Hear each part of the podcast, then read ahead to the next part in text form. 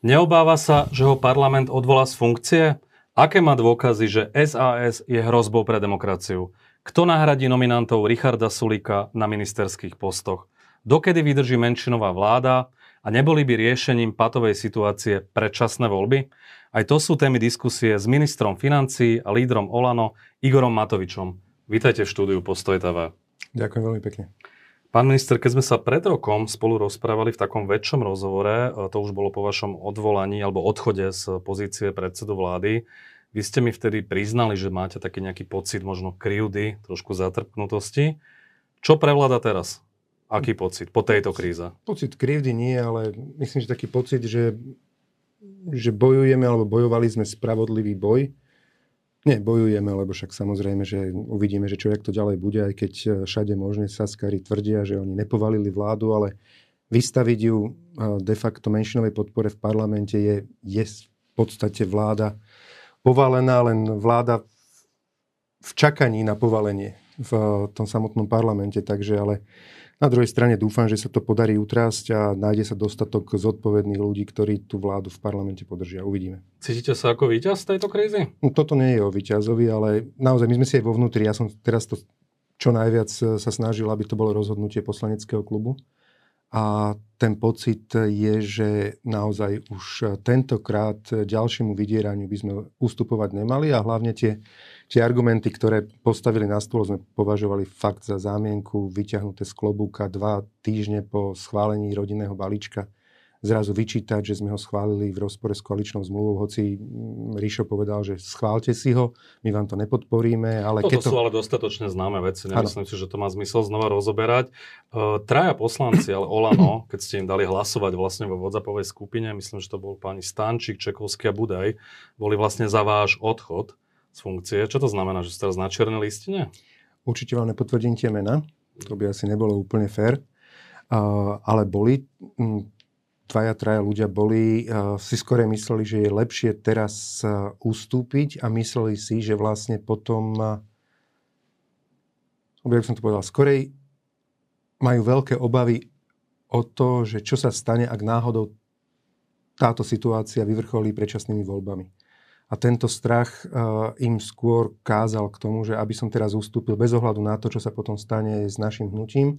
A u tých ostatných uh, poslancov zvíťazilo to, že sú presvedčení a ja osobne takisto, že ak teraz by sme tomuto uh, vydieraniu ustúpili, tak tých približne 300 tisíc voličov, ktorých sme nabudili, aby prišli voliť a ktorí zvyčajne nechodili voliť, čo je veľmi dôležité, čiže takí tí zvyčajní nevoliči, a ktorí nám prišli pomôcť baviť sa mafie, ktorá nám tu vládla, tak tí by už k tým voľbám neprišli. Myslím, že Andrej Stančík sa stiažoval, že je trošku odrezaný teraz od informácií. Znamená to, že títo traja politici vrátane Jana Budaja už nebudú možno prizývaní na nejaké kľúčové rokovania, že budete možno obozretnejší pred nimi?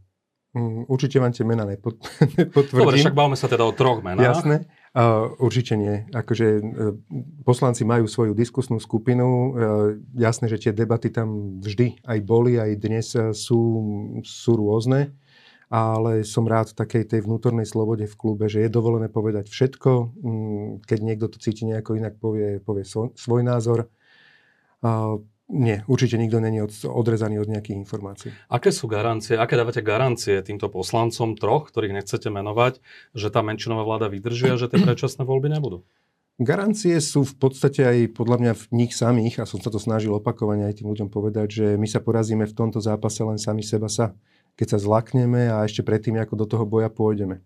A myslím si, že keď bojujete čestný boj, tak, eh, tak nemali by ste sa pokakať ešte predtým, ak do toho ringu vstúpite. Takže um, garancie nikto samozrejme nikomu nedáva a uvidíme teraz v septembri sa to rozsekne. Ja si osobne myslím, že ak dokážeme nájsť podporu a dokážeme rozchodiť parlament v prospech menšinovej vlády, v prospech dobrých vecí, ktoré predkladať budeme, nechcem od nikoho, aby podporoval zlé veci, tak tá vláda má reálnu šancu na to, aby dovládla do riadneho termínu. Mhm, čiže ak v septembri e, prežijete, tak idete až ďalej vlastne až do riadnych volieb. Ak september neprežijete, tak budú predčasné voľby niekedy na jar, najneskôr v lete budúceho roka, tak? Veľmi zjednodušene to takto si myslím, že, že to asi takto dopadne. A tie tlaky, ktoré sú teraz na našich poslancov vo vnútri, sú akože extrémne. Samozrejme, že boli aj počas leta, ale, ale práve teraz v tomto období, kým vlastne nabehne septembrová schôdza, tak si myslím, že dosť veľa takých zákeráčikov z boku sa snaží ich nahlodávať silou, mocou, len Kto? aby to Buďte nejakým konkrétny. spôsobom... Na čo? To už ľudia, alebo teda budúcnosť ukáže, ale veľmi veľa ľuďom záleží na tom, aby sme to nerozchodili, aby, aby tá vláda reálne padla. No dnes máte reálne 70 hlasov, plus mínus, keď to správne počítam, ano. ale potrebujete často 76, niekedy nie pri obyčajných zákonoch. A kde tých 6 hlasov zoženiete? Tak k tým 70, keď teda počítame spolu 70, či pardon, 47 v našom poslaneckom klube, 20 v klube Sme rodina, traja zostanú v klube za ľudí, to je dokopy 70, plus verejne prislúbili podporu Janko Mičovský, Čepček, Hatrákova, čiže to je 73. Uh-huh. Uh, áno, zostávajú tri hlasy na to, aby sme dokázali fungovať a, a schvalovať zákony. A čo to znamená, Jasne, že budete pred každým hlasovaním individuálne obiehať ďalších 15 poslancov?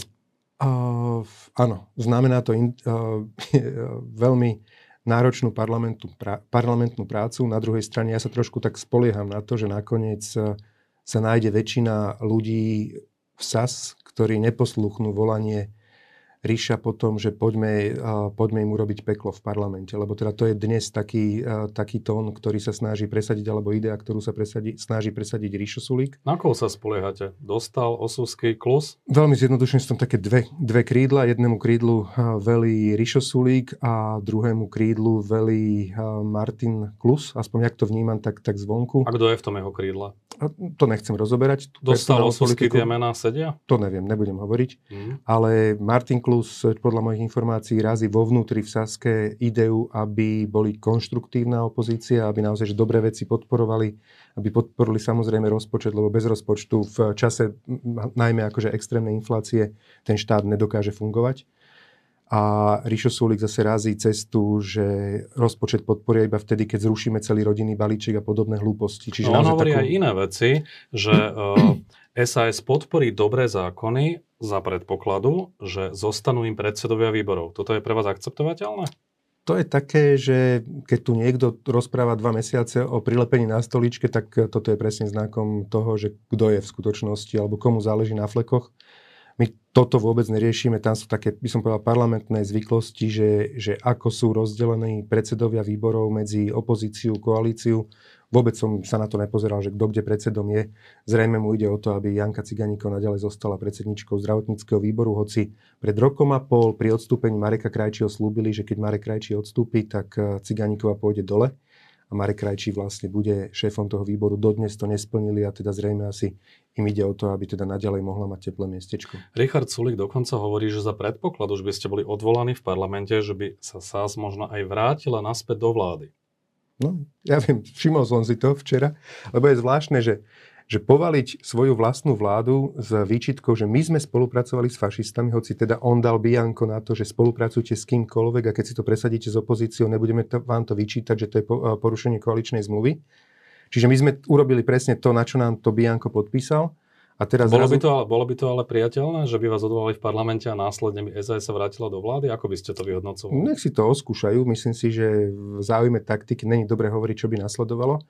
Uh, ale zase myslím si, že celkom rozumne to vyhodnotil eh, človek, ktorého nemám rád, Robert Fico, ktorý teda povedal, že celkom Áno, on hrá takú zvláštnu hru. On povedal, že vás nebude naopak odvolávať, že nech sa v tom ďalej ako keby rochnite. Ako úplne, úplne logicky voči Sulíkovi, tak mu to povedal dobre, že či ho považuje za malých chlapcov, lebo teda však logicky, keď ako Sulík tu 9 týždňov trucuje, nepodarí sa mu niečo, nepodarí sa mu zhodiť e, alebo rozbiť pieskovisko, tak teraz akože si myslí, že mu Fico pôjde pomáhať, aby teda on si vyriešil tak aký je to paradox, že Fico vám v tejto situácii možno pomôže, aby ste zostali vo funkcii? Tak on si pomáha, mne o tú funkciu nejde. Fico ja viem, si, ale Fico si prenesenie pomáha aj vám. Nepomáha, lebo Fico si pomáha samému sebe, lebo jednoducho nechce mať skonsolidovanú uh, znova vládu, ktorá bude mať ústavnú väčšinu. Takže on, on sa správa úplne logicky a naozaj mi prípada dosť naivné od Sulíka, že si myslí, že teda túto špinavú robotu bude za neho robiť on, ale o mnoho dôležitejšie na tom je to, že že vlastne Sulík zrazu je schopný ísť natvrdo s mafiou, či so Smerom, alebo s Lasom. Vôbec mu nevadí, že sa k tomu pridajú jedni fašisti, druhí fašisti, hlavne aby dosiahol nejakú tú svoju pomstu. A z toho je, podľa mňa, normálny súdny človek si urobí obraz. Neobávate sa toho odvolávania v parlamente? Že predsa len ne. to môže prejsť? Nie, vôbec sa neobávam. Ste si úplne istí, he, že zostanete vo funkcii? Ešte, ja, ne, že akože neobávam sa z toho, preto, že ma neodvolajú. Skôr ale, výsledku, smyslel som to tak. No tak, ale akože vôbec sa neobávam výsledku, či bude taký alebo onaký. Ja naozaj nie som prilepený na, na uh, kreslo ministra financií. Mne by bolo možno aj lepšie v tom parlamente. Ale tu išlo o princíp. Tuto nemôže niekto kto 2,5 roka ubližuje svojej vlastnej vláde, robí opozíciu v rámci, v rámci tej vlády. Každý jeden návrh zákona, ktorý bol v PVVčku, jednoducho zobchoduje, vydiera, v kuse, v kuse, v kuse, v kuse ubližuje. A teraz si ešte vymyslí dôvody a na základe toho si postaví takéto ultimátum. To akože naozaj pre nás to bolo červená čiara. Ja som osobne na tých rokovaniach zažíval, sorry, že som použil jeho výraz, že červená čiara, ale som zažíval deja vu z času vtedy, keď padala Radičová vláda, že tam žiaden racionálny argument za tým stolom, keď Radičová vláda padala, nefungoval na neho. Či to bol Mikloš, Zurinda, Šojmoš, čo tam sedel, Iveta Radičová, Osuského, pamätám si, tuším aj dostal. Na nikoho nepočúval, išiel si svoje. A to isté bolo teraz po 11 rokoch. Áno, možno niekto si povie, však teda je taký istý, nezmenil sa, ale Slovensku na to dopláca. Tri demokratické vlády povaliť je trošku moc. Vo finále tých e, rokovaní o riešení koaličnej krízy vlastne prišla aj požiadavka zo strany SAS, že Sulik by teda odstúpil spolu s vami. Na túto požiadavku tak trošku počúval aj Andrej Stančík, trošku aj Jan Budaj, ktorý pripúšťal takéto riešenie. Prečo ste na to nepristúpili? Ako na možný kompromis? Od začiatku sme vedeli, že toto príde a teda nie som hlúpy, že teda ešte spravím z neho um, martýra, ktorý sa obetoval pre Slovensko, aby toho Matoviča uh, dal dole. Um, na čo by som mu to zjednodušoval? Keď chce, on, on nabulíkal svojich e, členov v Saske do toho, že urobme to, Matovič sa pokaká a za dva týždne máme po ňom. A dosiahneme to, zoberieme im voličov, bude mať 20% vo voľbách a, a toto im natlačil do hlavy. Presne to isté, čo pred 11 rokmi sa snažil svojim straníkom natlačiť do hlavy. A nakoniec sa stal scenár, s ktorým absolútne nepočítal. Čiže on je, poviem, veľmi nešťastný v pozícii. Ak by teraz rok a pol sedel niekde v jednej lavici s Ficom, s Pelegrinim, s Mazurekom, s fašistami, o ktorých teda hovoril, že s nimi bandu nechce byť a vlastne byl by bandu. Čiže pre neho a pre Sasku si myslím, že je doslova zničujúce, aby teraz oni sedeli v opozícii, preto sa budú snažiť povaliť tú vládu čím skôr, robiť zle, aby museli byť predčasné voľby, lebo vedia, že rok a pol pobyt v opozícii s týmito ľuďmi... No, aby sme boli korektní, Richard úplne hovorí, že nechce predčasné vykuchal. voľby. Samozrejme, že hovorí, že nechce, ale urobí všetko preto, aby boli. Takisto, ako on hovoril pred tromi mesiacmi, že na 100% neodídu z koalície, tak ako hovoril v deň volieb, že mi budú verní za hrob a robil presný opak, takže to neplatí, čo hovorí. Akože v skutočnosti to bude hrať na to, aby čo najmenej času sedel v opozícii spolu s, s, s Merohlasom a s fašistami. Dobre, skúsim sa teraz žiť do pozície Richarda Sulika. Máme leto 2022, prišla nejaká požiadavka na začiatku leta na vaše odstúpenie a tak ďalej. To leto, keď si pozriem len váš Facebook, ale aj vaše verejné vyhlásenia, tam bolo dosť veľa takých, že hejtov, keď to mám tak povedať. Jeden z nich bol, keď ste spochybnili investíciu Volva, pri ktorej ste tiež boli spôsobom, že Maďari majú oveľa väčšiu investíciu, továreň na výrobu batérií 5 krát vyššiu. Richarda Solika samozrejme ste ho kritizovali aj za pád vlády Ivety Radičovej, ku ktorému ste svojim hlasovaním v minulosti prispeli aj vy. Takto by sme mohli ísť ako keby hľadať príklady e, do nekonečna v podstate. Čudujete sa Richardovi Sulikovi, že v situácii, keď prebiehajú koaličné rokovania, o niečom sa v zákulisí rokuje, ako má dopadnúť tá kríza a vy v tom procese vlastne útočíte, že jednoducho ten človek sa zasekne a nemá potom vôľu vôbec už vycúvať vlastne z tých požiadaviek. Ste mu zúžili manevrovací priestor? Nezúžil som manevrovací priestor. Keď si všimnete a spravíte si poctivé zmapovanie, môžem ho spraviť, nech teda pre, pre pamäť také niečo existuje, tých 9 týždňov. To bolo prvý mesiac, to akože normálne obiehali jak, jak planéta všetky médiá a nakydal v každom jednom tom médiu akože plnými priehršťami. Akože normálne, že strašne ťažký hejt, nenávisť, Matovič toto, je príčinou sú, v podstate všetkého možného zla. Toto továreň, pád radičovej vlády? Vyjadrím sa k tomu. Čiže naložil strašne veľa nenávisti a som mesiac, celý júl som na neho skoro nereagoval. Znevažil som Volvo, neznevažil. Jasné, že oni tak odprezentovali, že Matovič, že sa nehambí znevažovať investíciu, útočí na investíciu Volvo. Ja som povedal v skutočnosti... No škoda radostne ste poukázali ja som na to, že Maďari majú 5 krát vyššiu investíciu. Áno, ja som, ja som poukázal na to, že on trucuje a nemaká a mohli sme tú investíciu mať na Slovensku. A ja som neznevažoval Volvo, lebo som povedal, gratulujem maďarskému ministrovi uh, hospodárstva, že netrucuje a maká. Vieme čítať aj medzi riadkami. Ja áno, si myslím, že každý to pochopil ako podpásový útok. To určite áno. Ešte raz, ale ja som Volvo použil iba na to, aby si ľudia vedeli predstaviť, že akú obrovskú investíciu maďarský minister hospodárstva, ktorý netrucoval, nedával ultimáta, získal. Lebo 7,3 deleno 1,2 či 1,4 Volvo je 5 krát väčšia investícia. Jediné takto som tam použil Volvo, ničím som neznevážoval Volvo. Jasné, že oni sa nevedeli brániť, tak posunuli. Matovič znevažuje investíciu Volvo. Nie, ja som hovoril, že Maďari získali 5 krát väčšiu investíciu. Ale to investíciu. trošku slovičkárime. Ale dobre, nezhodneme sa na tom. Zodpovednosť za pád radičovej vlády. Vy mu ju vyčítate, vy ste sa zachovali rovnako. Ja nemám absolútne žiadnu zodpovednosť za pád radičovej vlády. 79 poslancov, keď si dobre pamätám, hlasovalo od nás traja poslanci hlasovali tak, že pri tom spojenom hlasovaní o eurovale, tak aby bolo 76, stále, aby, aby bolo dostatok poslancov.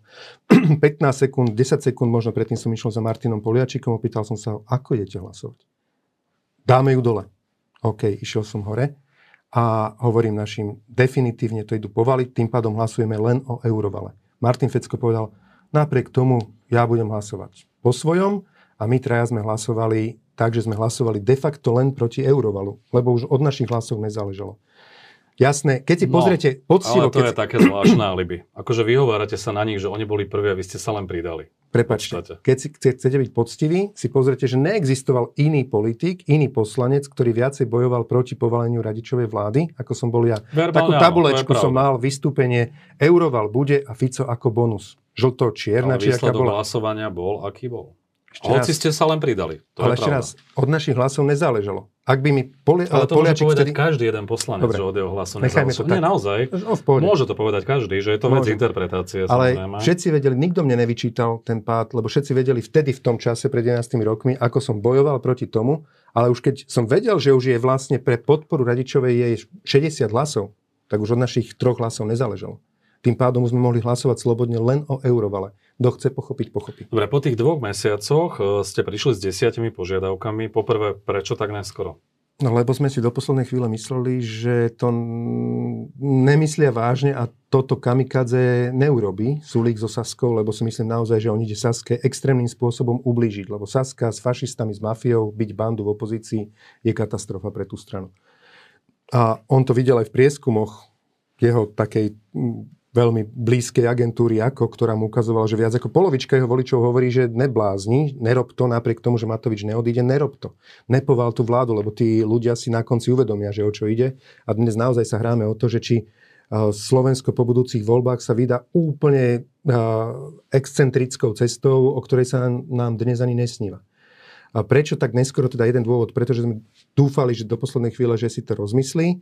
A po druhé, termín normálnej krajine, keď niekomu poviete, že 31. augusta je termín, tak úplne polnocou, nie? Tak dobre, tak my sme dali 31. augusta ráno a on povedal 31. augusta, že včera uplynul termín. Ja som dodnes to nepochopil.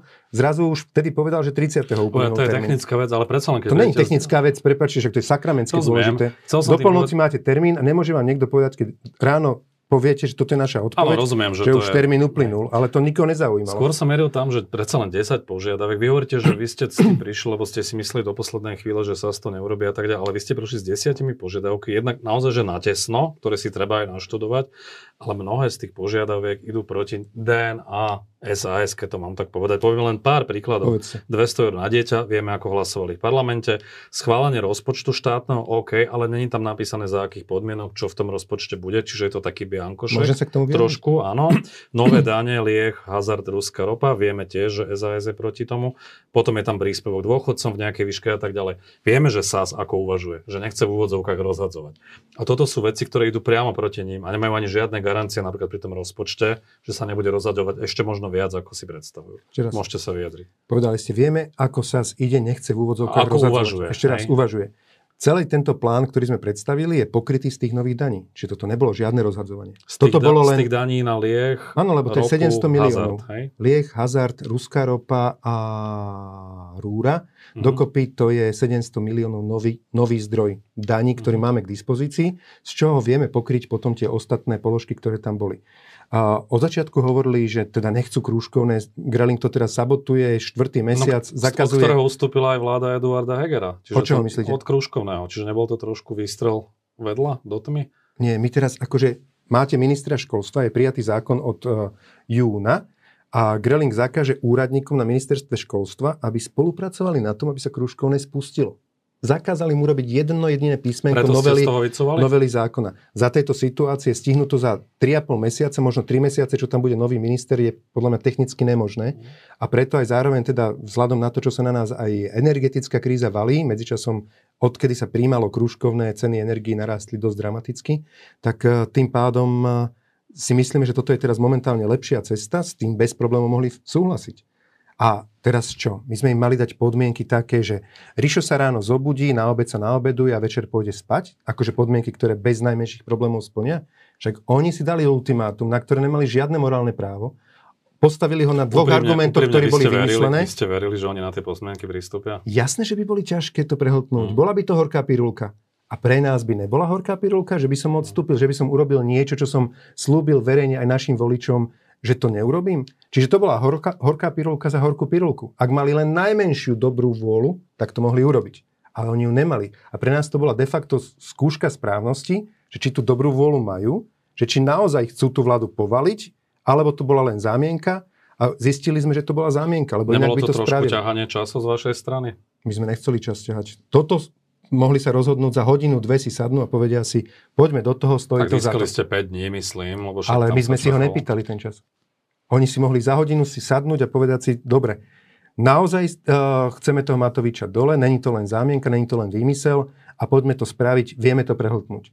Mohli to spraviť, v pohode by, by som za mesiac, mesiac a pol možno nebol ministrom. Ale teraz z tohoto mi skore vyplýva, že to bola zámienka na to, aby povalili vládu. Presne taká, ako zámienka bola pri, pri Radičovej vláde, kde dobre vedel Ríšo vtedy, keď išli hlasovať, že za dva dní ten euroval bude schválený. Napriek tomu to urobil a povalil tú vládu.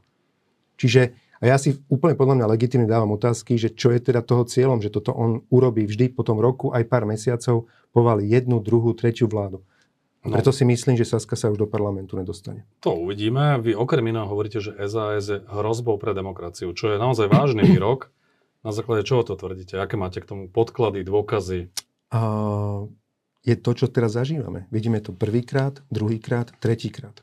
Čo my sme vyfasovali potom, ako povalila Saska Radičovej vládu? To bola podľa vás demokratická, alebo podľa ľudí to bola demokratická vláda? To, bola, to bol dobrý život, čo sme tu žili? Že na konci Jano Martina zomreli preto, lebo jednoducho bohovia na zemi si mysleli, že si môžu dovoliť čokoľvek? Jednoducho dôsledky ich činov uh, otvárajú priestor extrémne antidemokratickým postojom politikov v úvodzovkách, ktorí ten, ten verejný priestor ovládnu. A teraz sa obávame všetci, že sa to stane znova to isté. Ak teraz tá vláda padne, a to si myslím, že naozaj sa stane, keď, že do pol roka by padla, že my nerozchodíme v septembri ten parlament.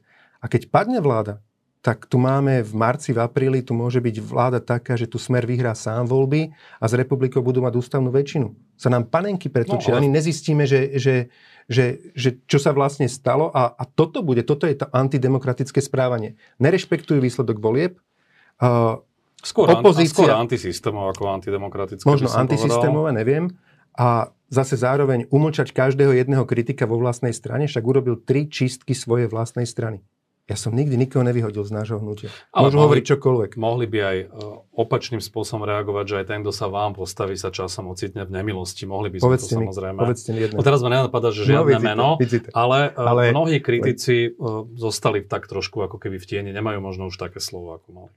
Neviem, ktorý. Ja sa nesnažím. Andrej Stančík, keď ste ho spomínali, Andrej Stančík je aj verejný kritik a nemám ten pocit, že by bol nejakým spôsobom ostrakizovaný.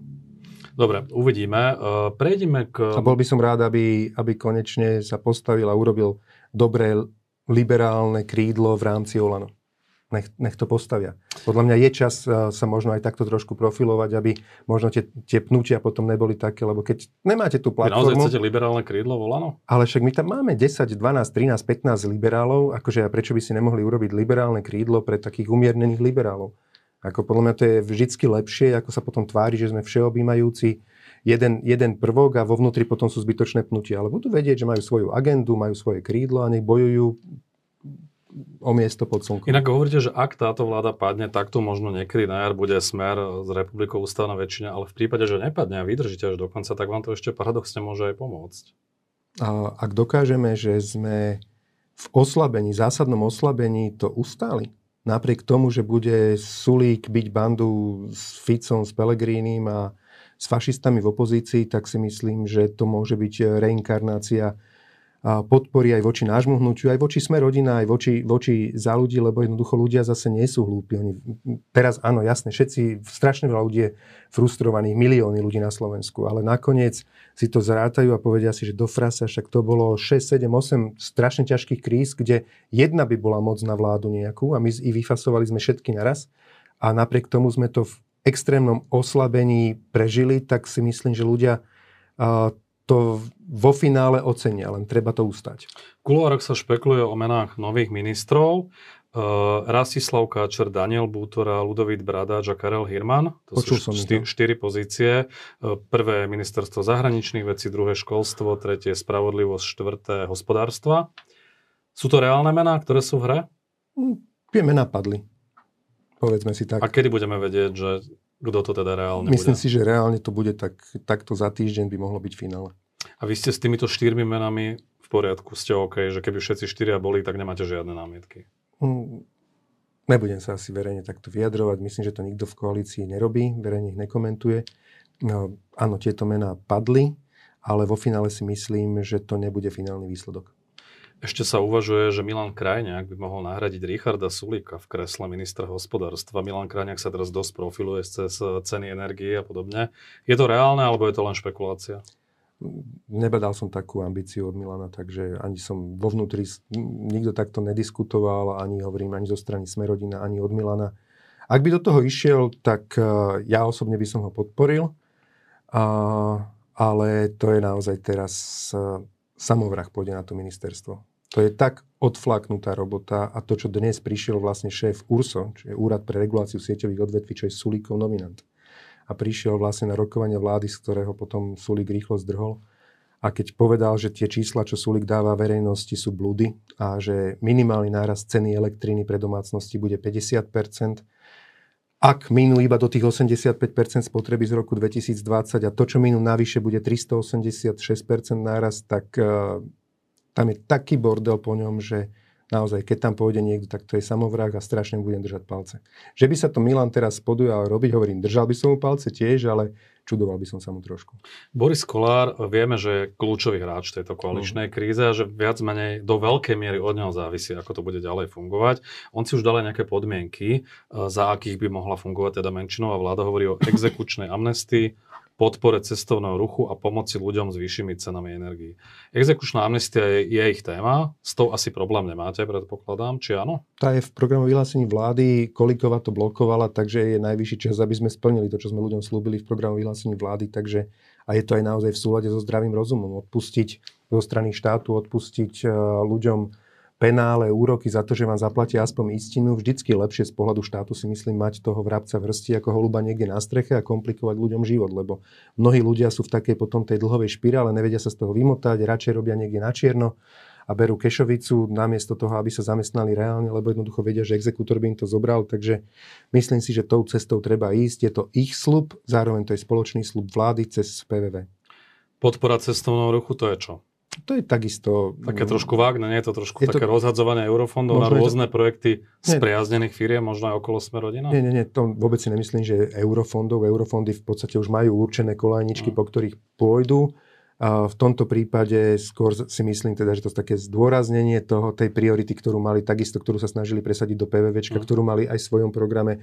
Boris Kolár zase, mm, on to ani ne, ne, nezatajuje, vždy vlastne v tom cestovnom ruchu podnikal, uvedomuje si asi Tak je význam. tam konflikte záujmov trošku. Tak je, ale potom zase, viete, ono, ak by teda sme nepresadzovali veci, ktorí sme v konflikte záujmov, tak lekár by, ak by tam bol nejaký lekár, nemohol by presadiť nič pre nemocnice, lebo však teda konflikt záujmov. V lekár by nemohol presadiť Rozumiem, nič ale pre viete, kam cestovný tým ruch. mierim, že dúfam, že teda drahá nevesta nebude príliš drahá. Takto. Určite to nie Aby je. to nebolo niečo za niečo. Ako Ne, to ne, bolo za. Zurindovej vlády, kupovanie si. Prepačte, v živote cez mňa také niečo by neprešlo.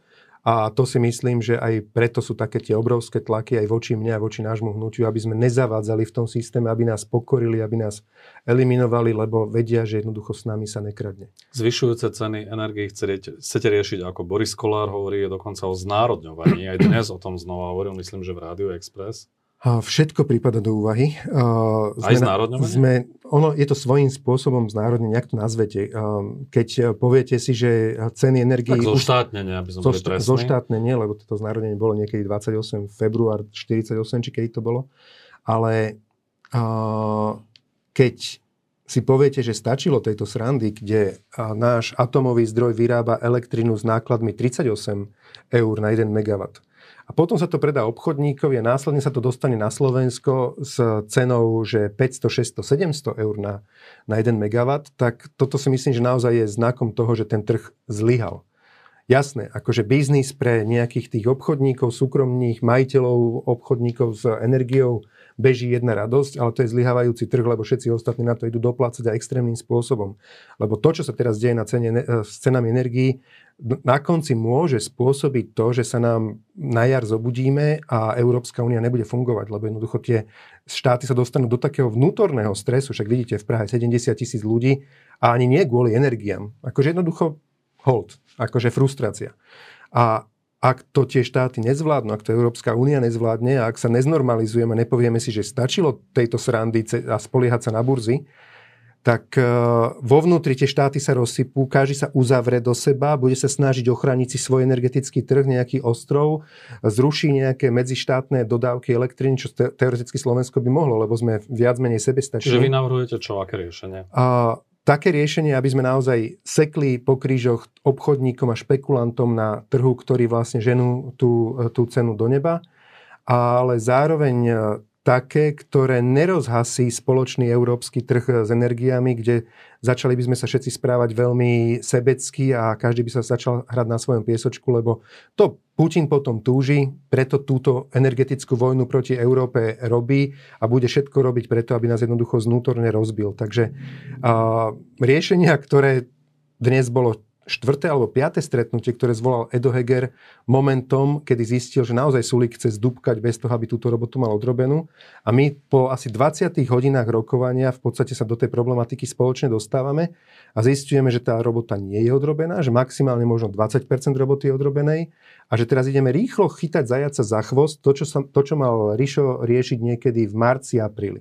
Teraz hovoríte aj o tom memorande so slovenskými elektrárňami? Samozrejme, To sa memorandum. začalo riešiť už vo februári. Richard Sulik ale v rozhovore pre postoj z okolností priznal, že až sa to uzavrelo v podstate až v júli, kedy to išlo na posúdenie e, európskym inštitúciám, ktoré majú 4 mesiace na odpoveď. Ale, ho, ale hovorí, že problém bol aj medzi úradníkmi vášho ministerstva a jeho ministerstva. Nie, problém bol ten, že on viacej času trávil v, Buda, eh, v, Budaji, v Dubaji, ako na ministerstve hospodárstva. Choďte sa opýtať ľudí, keď niekoho poznáte na ministerstve hospodárstva, koľko času tam trávil. To, čo on robil na tej, na tej zmluve pre komisiu, vlastne, kde mal premietnúť eh, memorandum do zmluvy s eh, elektrárňami a predložiť to komisii na eh, notifikáciu, tak tých 5 mesiacov bez najmenších problémov vedel skrátiť do 4 až 6 týždňov. Ale on si dal lážo plážo 5 mesiacov v júli a teraz my budeme mať notifikovanú tú zmluvu možno, možno na konci novembra. To je tak extrémne nezodpovedné, však vlastne to samé o sebe svedčí, keď šéf URSO, jeho nominant, šéf Úradu pre reguláciu sieťových odvetví na rokovaní vlády povie štátnemu tajomníkovi, keďže Sulík tam nebol, že prosím vás pekne, kedy budete mať tie podklady nachystané, však my, my naozaj pokúšame o súd a hrozí, že reálne my to nestihneme dotedy, dokedy sa vlastne ľuďom má začať predávať elektrika na budúci rok. Čiže je to v katastrofálnom stave, Sulík uh, na úteku, a budem rád, keď nový minister v spolupráci so všetkými ostatnými možnými uh, tú situáciu veľmi rýchlým spôsobom nejako zahojí. Tak dúfajme, že tá zima nebude taká ťažká, ako sa to javí teraz v septembri. Ďakujem za rozhovor. Ja aj to je koniec? No vidíte. Ďakujem veľmi pekne ja. Sledujem asi každé dve hodiny, trošku som chytil takú novú závislosť. Sledujem trh aj s plynom, aj s elektrikou.